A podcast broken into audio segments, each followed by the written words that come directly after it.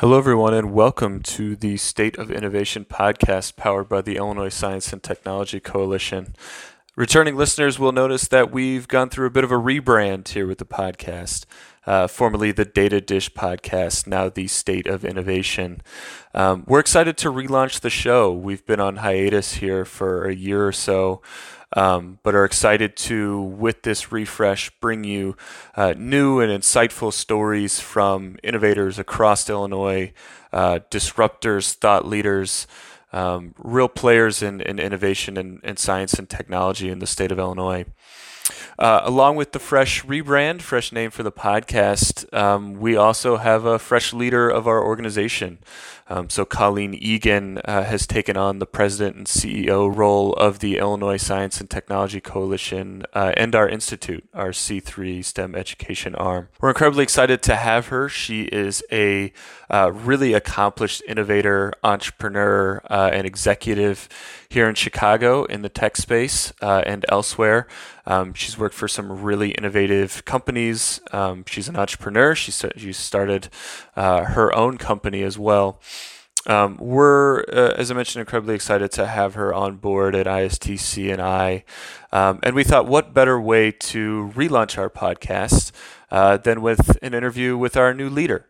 Um, so, with that, uh, I'm going to turn it over to my colleague uh, Becky Goldberg, uh, a member of our ISTI team, who interviewed Colleen for a segment on our Facebook page, uh, which you can check out on uh, the ISTI's Facebook page.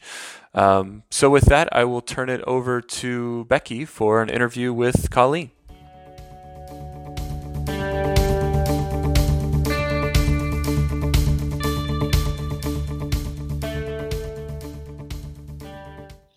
Happy Friday, everyone. We are so excited you all have joined us today for a new interview announcing our new CEO, Colleen D. Egan. We are thrilled to have you not only join our team, our little family, but also be able to kind of spotlight you today as we move through an interview. So, Colleen, I'd love for you to just introduce yourself to some of our viewers who may not be familiar with you uh, or your work, and then we'll dive right into it. Yeah, just to keep it simple, um, the information is on the website too if anybody wants to take a deeper dive. But for today, um, as you said, my name is Colleen Egan. I'm the new CEO of the um, Illinois Science and Technology Coalition and the Institute, um, which of course Becky works at, uh, works for, and does an amazing job. Um, I have been a serial entrepreneur here in the state of Illinois, mainly in Chicago. I've also led companies in um, Los Angeles.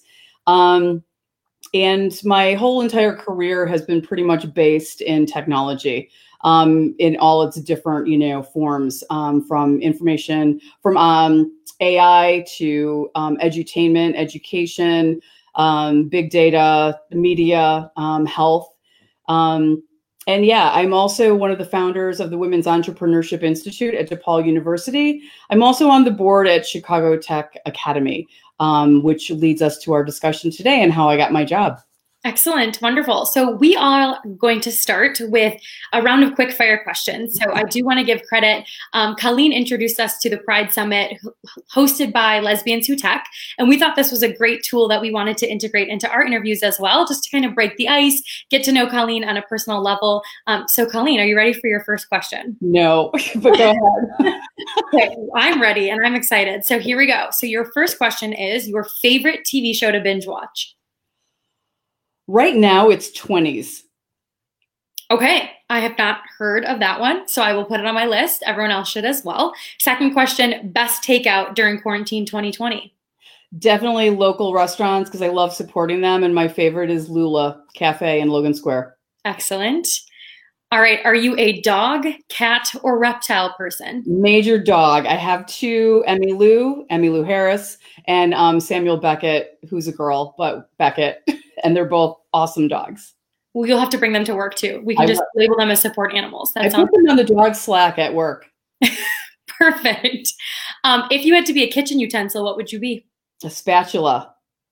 Okay. Which three people in industry would you choose to have dinner with if you could choose anyone? Three people in the industry? Sorry, in history. Oh, in history. Oh, that's a good one. Probably Virginia Woolf. Okay. Eleanor Roosevelt and Ooh, that third one's going to be tough. I think Franklin Roosevelt. Okay. Describe yourself in three words. Um, I'm friendly. I'm really enthusiastic and optimistic. Those are all good things. Yeah. Uh, I imagine you would only describe yourself in good things, I hope. Uh, what is the next place that you'd like to visit once we are allowed to travel again? Oh, Iceland. Awesome. Uh, what technology do you think will transform the future? Well, it's already changing, but you know, um, artificial intelligence. But where it goes from here, who knows? But you know, people say to me, uh, "You probably have another question for me, don't you?" Or is that the one more? I'll go on about why I think that is later. Perfect. Uh, what was your favorite book growing up? Oh. You know what? This is going to sound really bizarre, but growing up, I had a uncle who was a garbage man and he would bring me books all the time.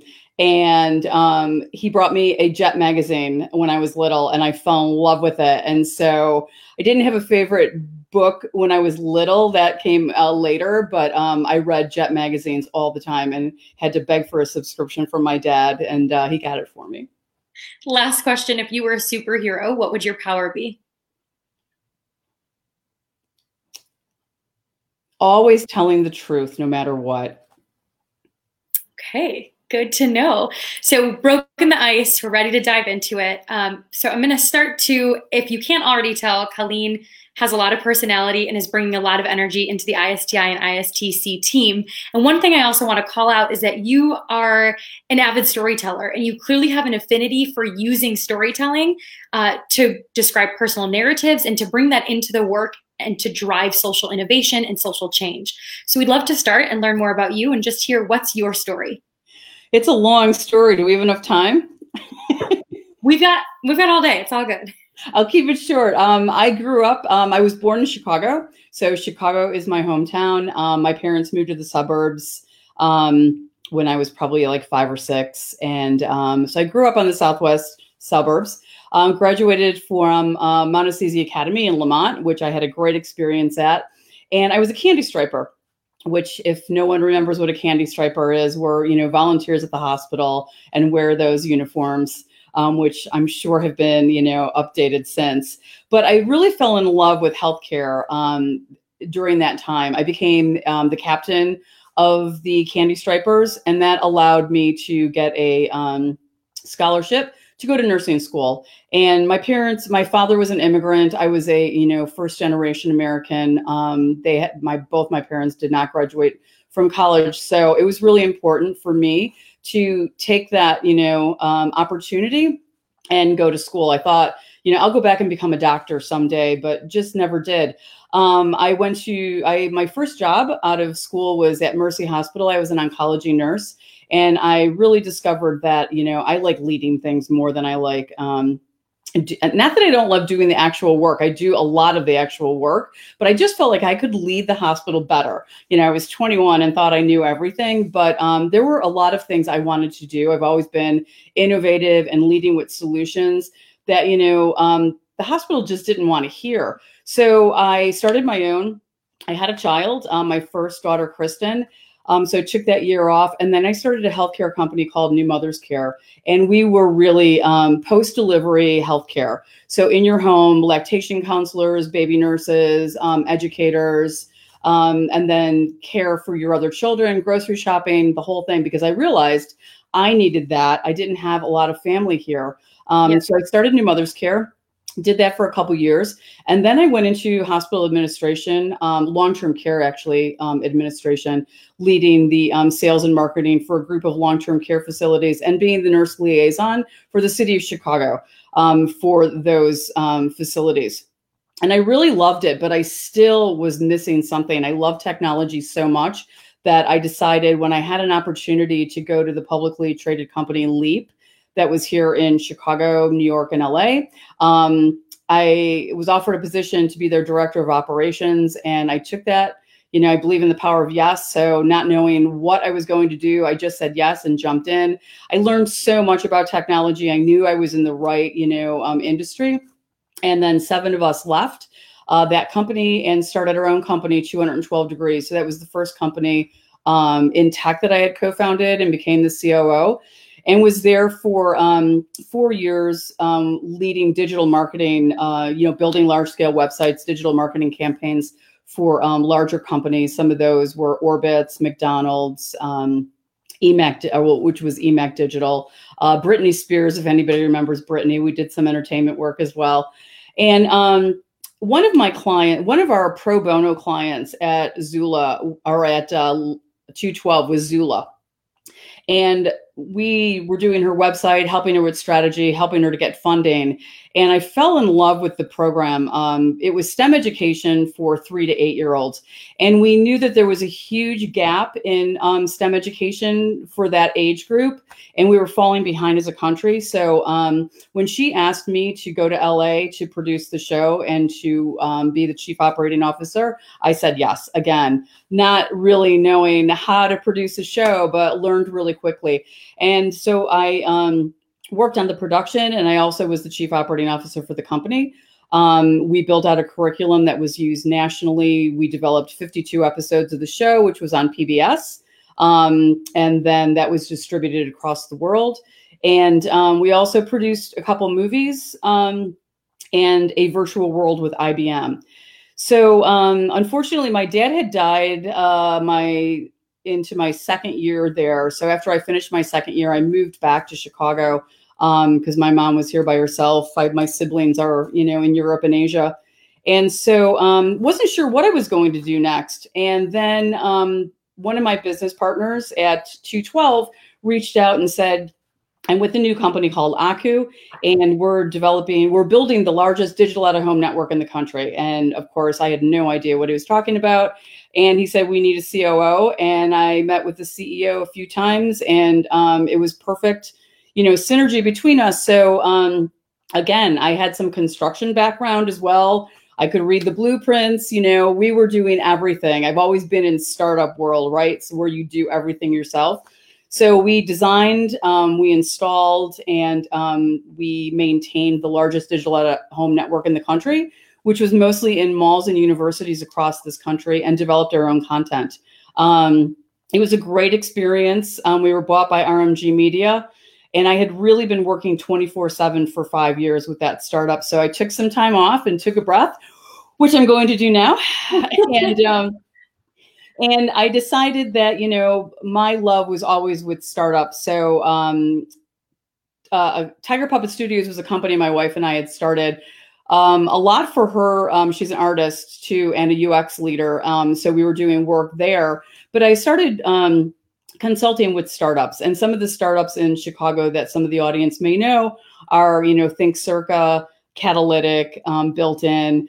As we grew, you know, I was getting larger clients. Um, like Zebra Technologies, which um, everybody probably in Illinois knows.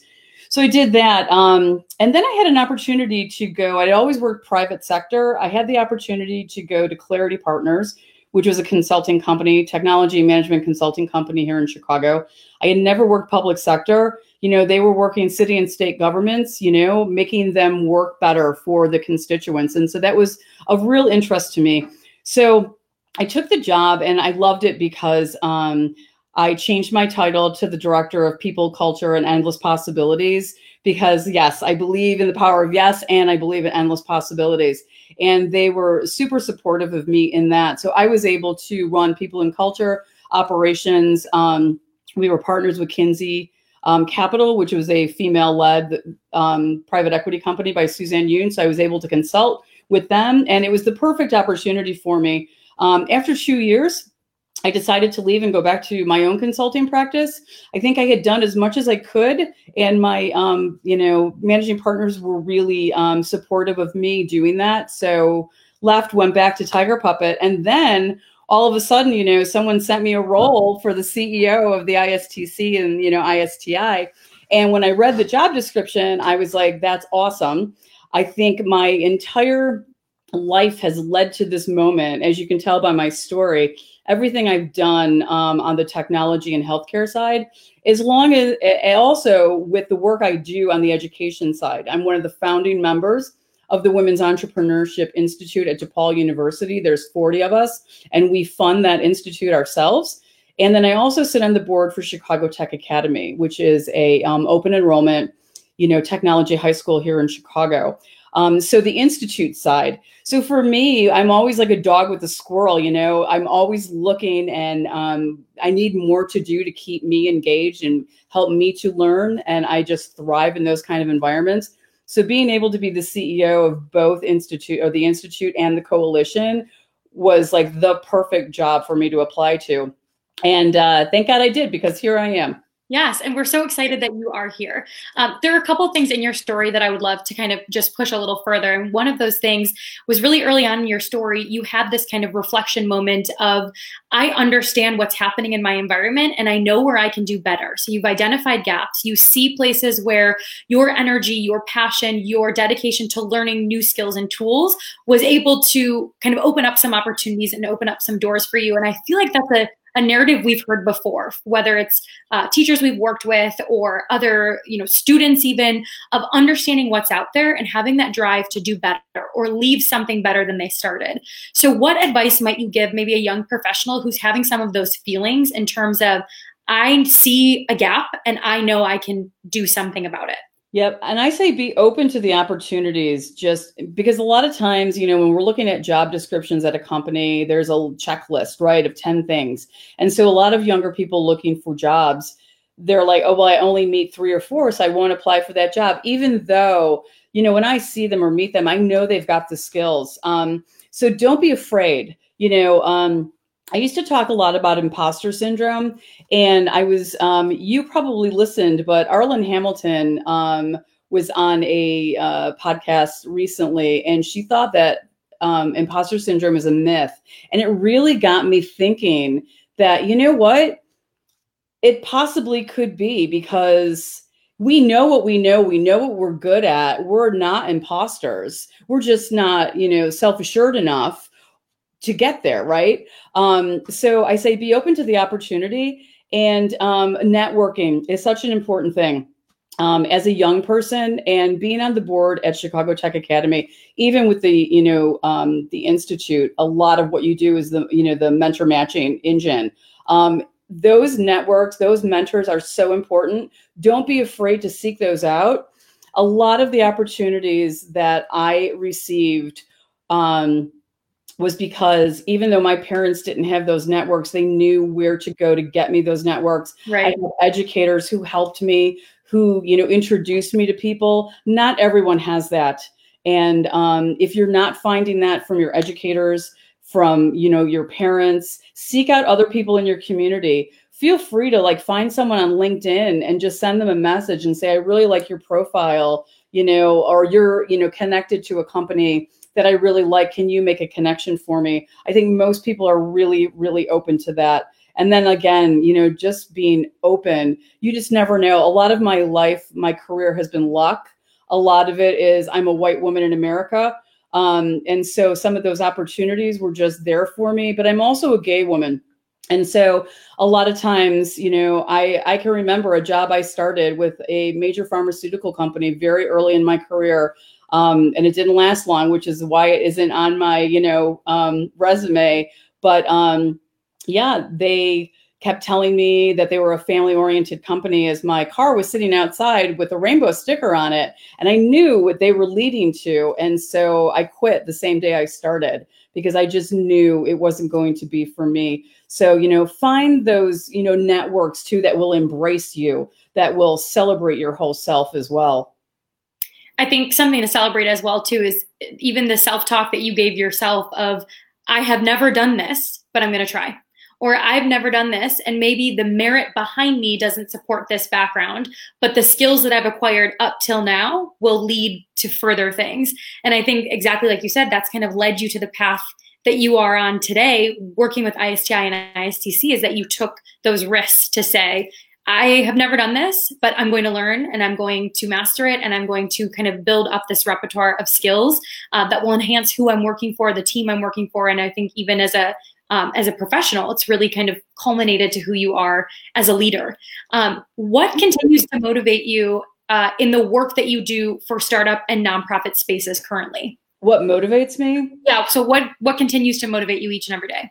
Yeah, I'm motivated every day. And you know, from only working with me for it's 10 days now, I'm just passionate. Um, I always like to lead with solutions, um, which is why I think I got into the tech space because I'm naturally curious. I'm always um, trying to learn. Um, I try, you know, I've, I've tried since um, my early 30s to meet someone new and to learn something new every day. And I've done a really great job of learning something new during COVID. It's been a little difficult to meet someone new every day, but um, you know, I feel sometimes if I'm even ordering food, at least I'm going to the door and I don't get their name or what they, you know, what their real story is, but I got to meet them for a moment. But for me, just being naturally curious um, has kept me in um, startup land. It's where I thrive. I liked, like I said earlier, I love to do a lot of things. I love to know a lot. I might not be the best at everything. I know what I'm really good at, but I have led, you know, the marketing teams, the sales teams, you know, the um, the help desk, you know, the IT teams, um, accounting, all of it, right? In startup land, that's what you do. And so I think nonprofit for me um, is kind of an easy transition because we're the same. We have to run lean. We've got to be agile. We've got to do a lot with, you know, um, a smaller team and less resources. And so I think it's the perfect transition for me. And also, you know, I just believe in giving back. My dad was uh, an immigrant who grew up in an orphanage. And, um, you know, I don't know who first said it, but he said, never look down on someone unless you're helping them up. And that has always stuck with me. Um, people have given to me and have been so generous with their time. And so, me giving back, it's just a natural um, and another thing I read today, which um, I would love to, I'll send you the article, but yeah. I've always had leaders, you know, I've taught them to lead with empathy, right? To be empathetic. But I read a great article today, I think it was in the Wall Street Journal of all places, about um, compassion is more important than empathy. And because empathy can be toxic, because empathy is more of a feeling and compassion is more of an action. And I thought, oh, I, I learned something new today. Um, but also, I feel like I'm just very then compassionate um, to the world around me. And I always want to, like I said, help.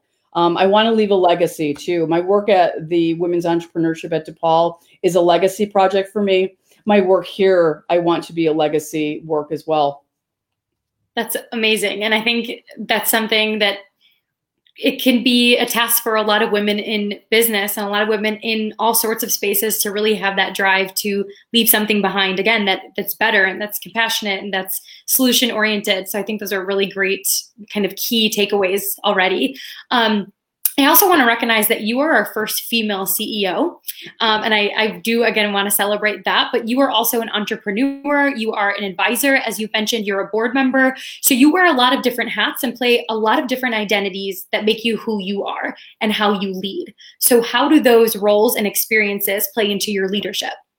Yep, I'm also a wife, a mother, and a grandmother, and a dog owner, right? And uh, and I love archery and fishing. I mean, we are just a, a, culmination of all of our experiences. You know, when I was much younger, I was definitely a type A personality, more of a perfectionist. Um, all the experience throughout my entire career has led me to be, you know, I listen a lot more now than I talk, even though we're talking a lot here today. Um, you know, yeah, that experience leads us to our leadership style.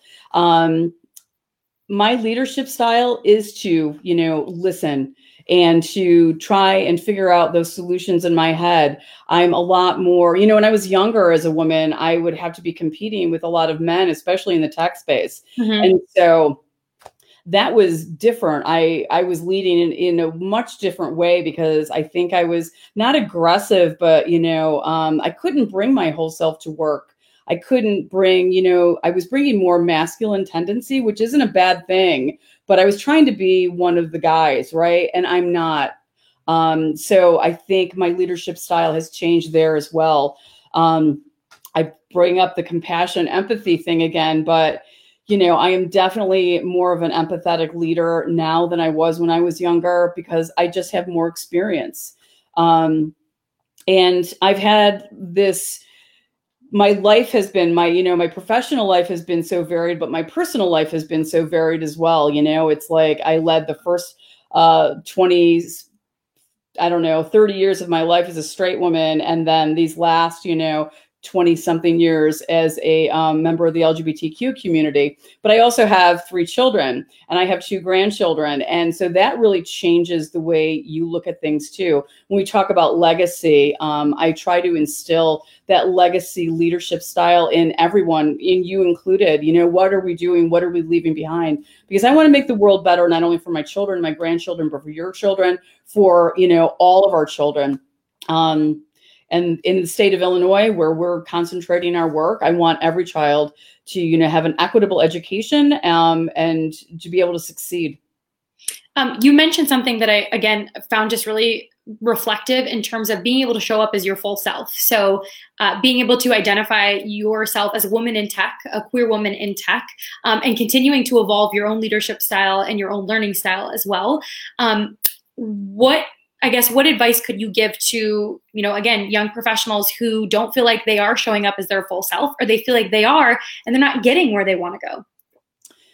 Yeah, that's a really um that's a much deeper discussion than for this interview, but um there are people that are really, you know, when I came out, I had no problem with it at all. I think it was because I was um, a little bit older and um, that was a big decision for me to make. And I made it, I jumped in wholeheartedly and became a full member, you know, of my community and in helping others um, and giving back to those, you know, younger people who weren't ready to come out. Um, find an ally, you know, um, it's really it's a different world right now you know we've got so many companies that have you know ergs that are dedicated to the community um, whether that be you know the dog lovers whether that be the cooker you know the cooking people who love cooking whether that be how we identify personally. So it's become a lot easier but there but there's still a struggle. And it's i think it's bigger now in the trans community. Um, i'm dealing with a few people right now who are struggling because we still have biases um, companies when they're hiring. And um, again, it's going to be about networking and finding people to be your ally. There's um, one trans woman in particular that I just talked to today. Um, and I just keep in contact with all the time because, you know, um, housing insecurity is a problem right now. Um, finding a job is difficult.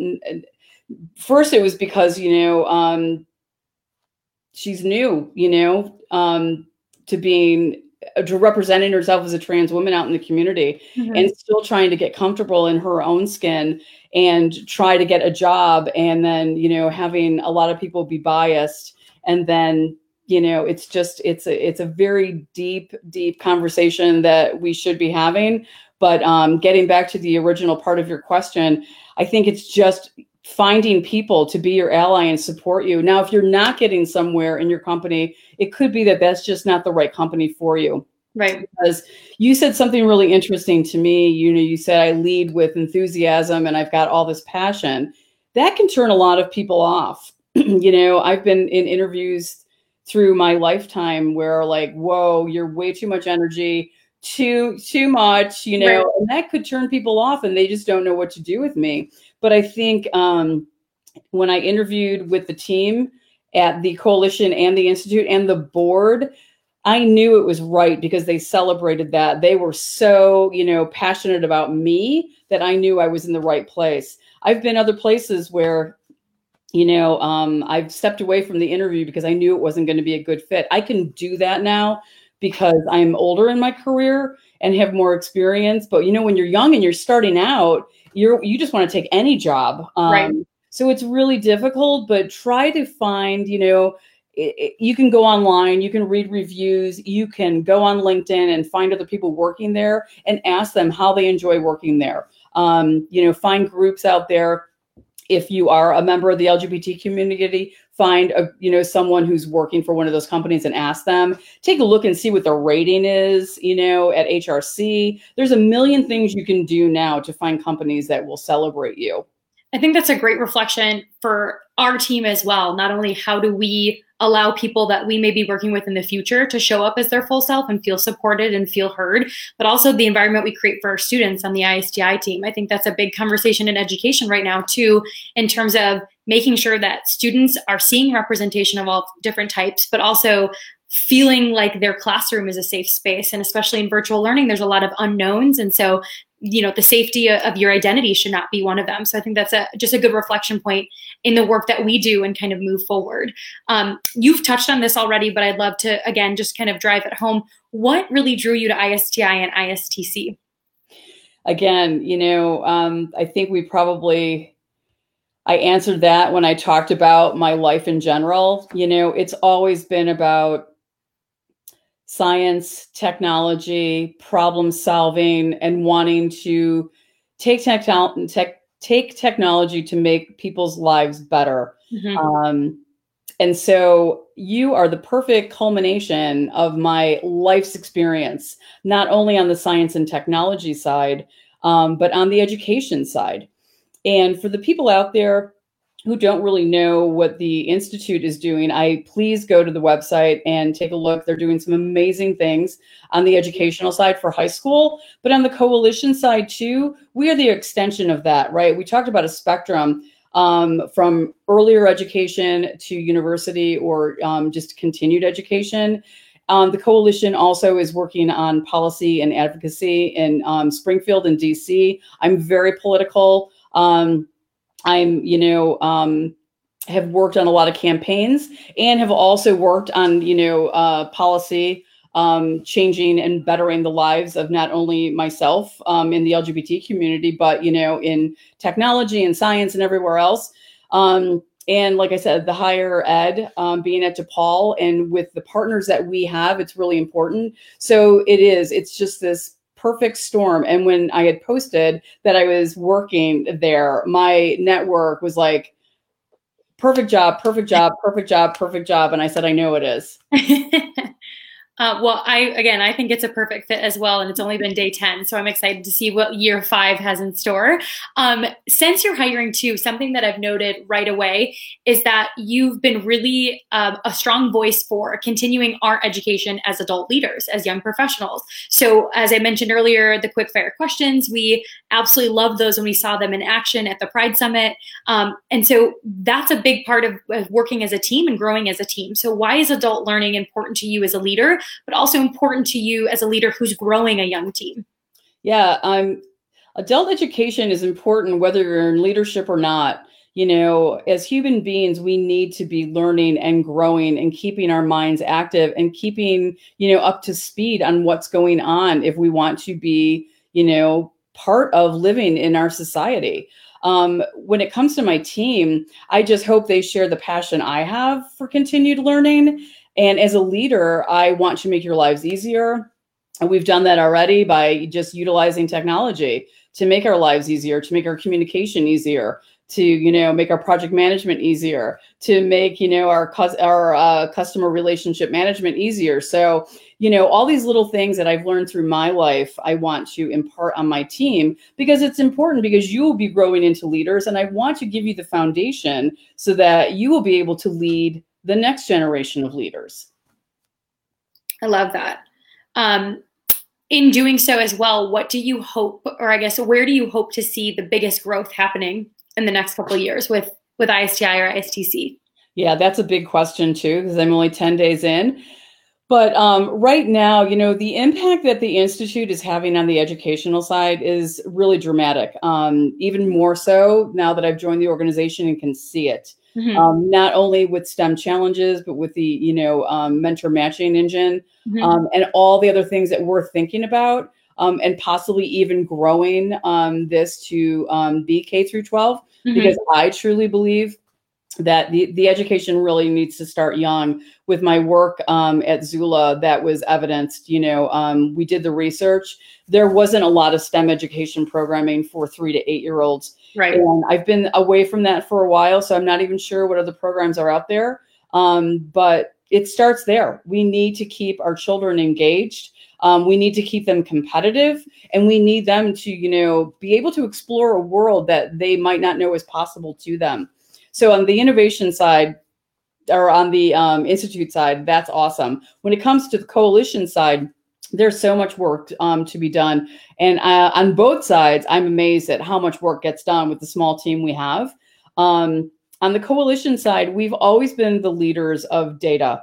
You know, mm-hmm. the innovation index has been an extremely important tool that, you know, companies are using, um, research facilities, the government is using um, in, uh, higher um, ed is using, and so expanding on the work we do with the innovation index and the re- and the data that we're giving, because I'm a data junkie. Data informs most of my decisions. Data and my gut. Mm-hmm. Um, so I think on the um, coalition side, yeah, just digging into more data, being more active with the advocacy and um, law laws or um, uh, policy that's being passed.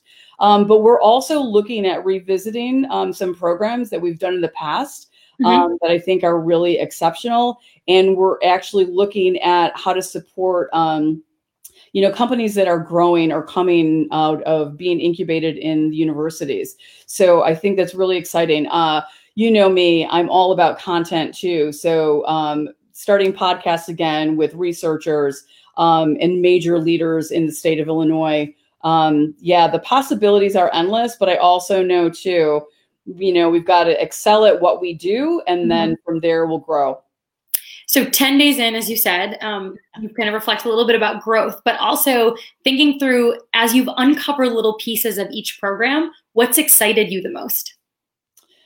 Well, you know, I think when it comes to the institute side, um, having never been a part of the um, STEM challenge and watching the videos for the last three years, I can tell the audience I teared up every time. Um, for me, equity in education is the most important thing we can do as human beings. Um, and you're doing that, you know, or trying to. We're, we're part of the system that is trying to, right? Mm-hmm. Um, yeah, that. So I advise everybody, or I encourage everybody to go to the Facebook group or to go to YouTube and watch those videos. Yeah, because the intersectionality that is displayed in those videos too makes me just so happy. Mm-hmm. Um, because again, when it comes to we talk about diversity, equity, and inclusion, most people forget about the equity part. They talk about the diversity inclusion, but right. it's all about the equity, and mm-hmm. we are playing such a big part in that. And also on the coalition side, um, equity in our companies, equity in our state, uh, we're working towards that. Okay and I'm going to push you, or I'm going to rewind a little bit too. With the conversation, there's a much bigger conversation that happens around education equity because there's so many fronts and facets of, as you mentioned, the system itself kind of reworking where major gaps are. So, where do you think STEM education specifically fits into that equity conversation? Well, I mean, just think about it. When we talk about technology, and people are like, "Oh, I'm just not big into technology." Everything is technology. Mm-hmm. You know, for me, it's like really everything is STEM. Every part of what we do is STEM. You know, um, and our children should be allowed to because you know, just think about it. When we're learning English or we're we're learning algebra in high school, we, we think that we'll never use it again, but we do. Mm-hmm. We use geometry again. We use all the science classes we use. So STEM for me is just the natural part of education. I don't care if you go on to, you know, um, get a degree in it when um, you are in college or, you know, you, the universities, but STEM is just a part of who we are. It's a part of our life. Technology is a part of our everyday life and everything we do. I love that. I think it, it, definitely is part of our mission to really extend the definition of what STEM is. It's not four things. It really is a culmination of intersections and interdisciplines working together towards solutions and problem solving. You know, who would have known, you know, um, you know, I had my first um, cell uh, mobile phone in a bag, you know, back in the whatever late 80s, early 90s, whatever year that was. Um, but you know, for me, it was like it's just a phone, but it's technology, mm-hmm. right? It's like all the platforms we use are technology. Um, everything is technology right now. And when we think about the innovation economy, which we really support, mm-hmm. the Institute and the coalition, you know, when people say to me, and I said this earlier, oh my God, I'm going to lose my job because of, you know, smart cars or, you know, um, the smart trucking industry. And sure. it's like, that's already happening, you know, so we're, you're 10 years behind already. So for me, um, STEM education isn't only important for our children and as we move, but for me as an adult to learn how I'm going to navigate in the new economy, in the new world. And, you know, we talk about getting back to normal on so many things right now during COVID. I don't want to get back to normal. I want to, you know, go to where we're going next. Right. And a lot of that is going to be led by technology. And a lot of, you know, our companies have had to pivot during this time. Mm-hmm. They're creating new solutions, they're creating new product lines.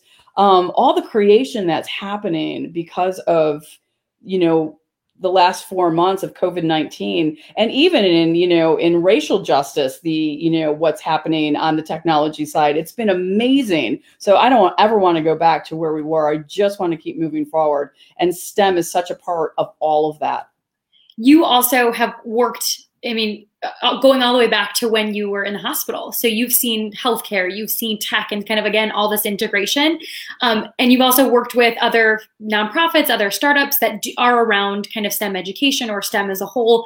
What do you feel makes ISTI's STEM education different than other organizations you may have worked with in the past?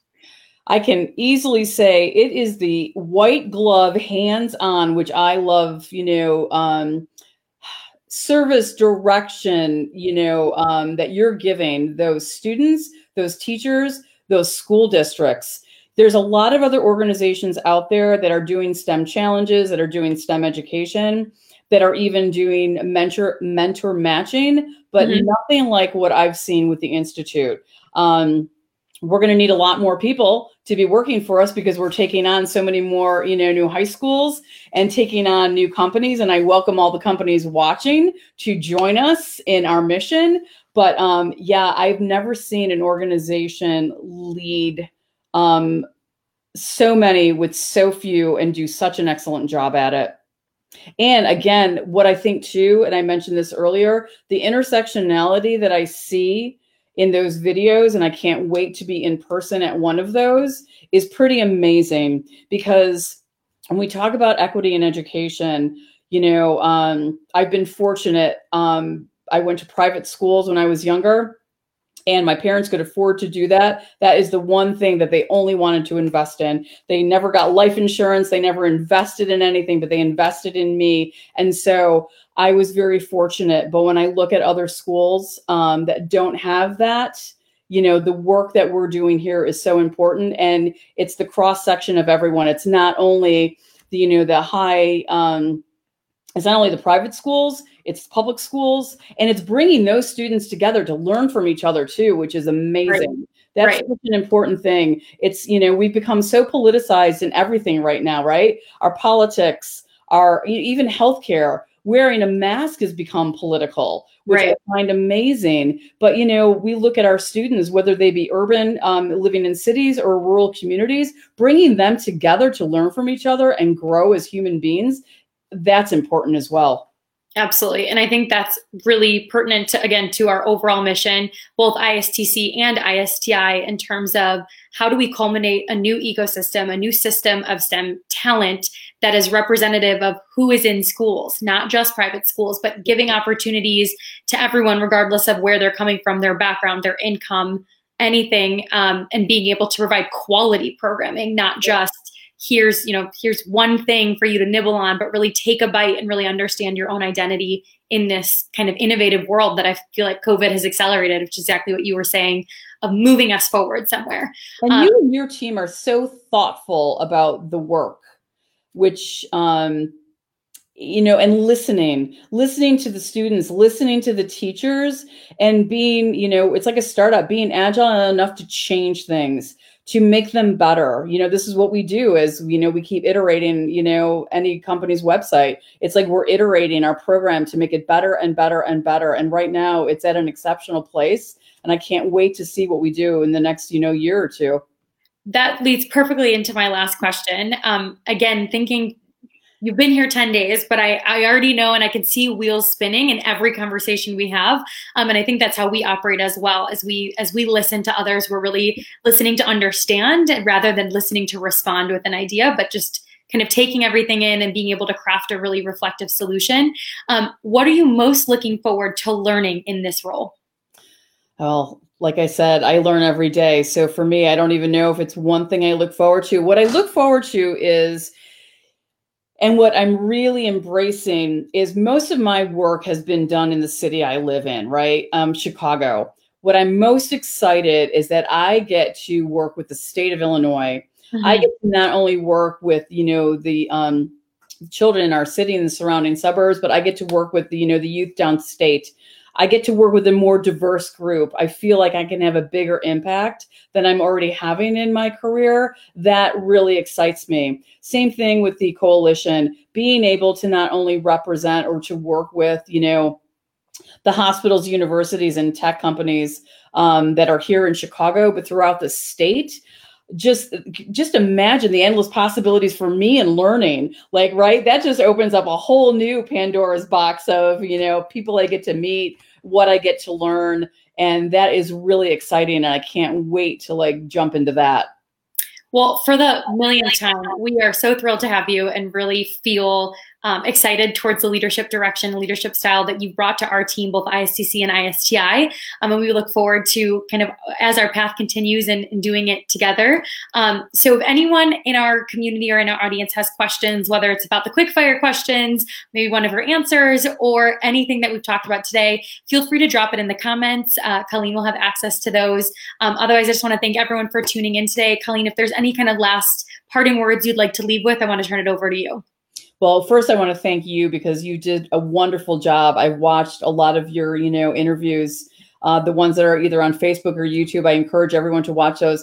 They're just so good, you know. And just think about, you know, the Mentor Mondays, Teacher Tuesdays. Those conversations have been amazing, and so I encourage everyone to like watch those because you know it's a part of our learning. Um, you might learn something new. You might learn a new way of teaching or from a student, you might learn something that you didn't know before. Um, so keep learning, keep saying yes, keep believing in endless possibilities, stay very healthy and safe out there. And, um, you know, we're going to get through 2020 and I look forward to 2021. Um, and I don't see any questions, but if you have anything else, you know, you'd like to ask um, while we're waiting, or maybe no one has any questions, um, people can always drop them later too, and we'll we can go back and respond to them. Um, I don't have anything else at this time, um, so I would love to just leave it on that. I think that's a really positive message. Again, our forward thinking, solution oriented. Um, so again, thank you, Colleen, for agreeing to do an interview with us, and um, everyone can check it out in the videos later on on Facebook. And we look forward to what's to come. I am too. Thank you so much. Thank you.